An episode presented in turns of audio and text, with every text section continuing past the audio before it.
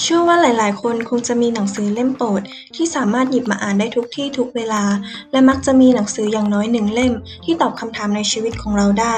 สวัสดีค่ะ ดิฉันกิติมาพรเอี่ยมสะอาด และนี่คือ Reader Podcast รายการแนะนำหนังสือดีๆ พร้อมเรียนรู้คำศัพท์ภาษาอังกฤษวันละนิดสำหรับคุณรายการวันนี้เราจะมาชวนคุยในเรื่องของ การสร้างกิจวัตรในการทำงานให้สมบูรณ์แบบ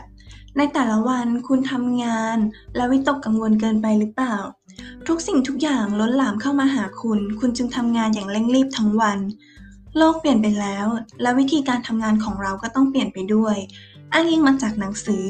Manage Your Day Today หลอกล่อสมองทำงานให้ยอดเยี่ยม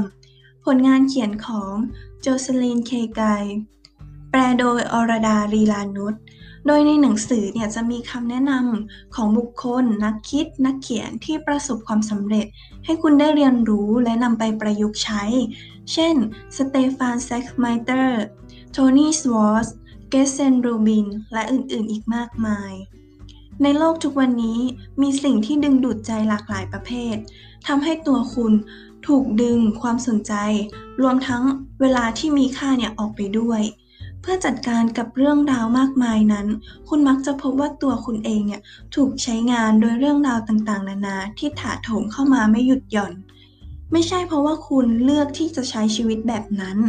แต่ด้วยนิสัยและความเคยชินทำให้คุณเป็นแบบนั้น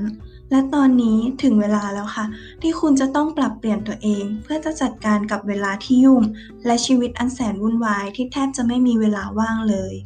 ให้เกิดคุณค่าในแบบที่คุณอยากให้เป็น แต่ทั้งนี้ทุกคนล้วนแล้วแต่มีจุดแข็ง จุดอ่อนและการตอบสนองที่แตกต่างกันไป จึงเป็นไปไม่ได้ที่จะกำหนดแนวทางเดียวที่เหมาะกับทุกคน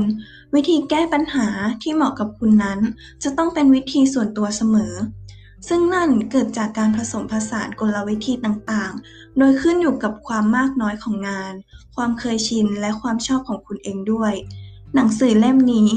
ไม่ได้ช่วยสร้างระบบการทำงานที่เหมาะกับทุกคน แต่เป็นการรวบรวมวิธีหลากหลาย เพื่อเป็นแรงผลักดันความคิดดีๆ ให้เกิดขึ้นกับตัวคุณ โดยคุณเองจะต้องเป็นคนเลือกวิธีการนั้น วิธีการที่เหมาะกับตัวคุณ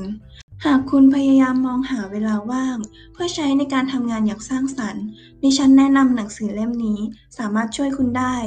จะช่วยให้คุณมีเครื่องมือที่จะจัดการกับความท้าทาย ในการทำงานตลอด 24 ชั่วโมง และทุกวันให้มีประสิทธิภาพมากขึ้น ภาษาอังกฤษวันละนิดวันนี้ daily routine กิจวัตรประจำวัน manage การจัดการ gravity แรงดึงดูด interest ความสนใจ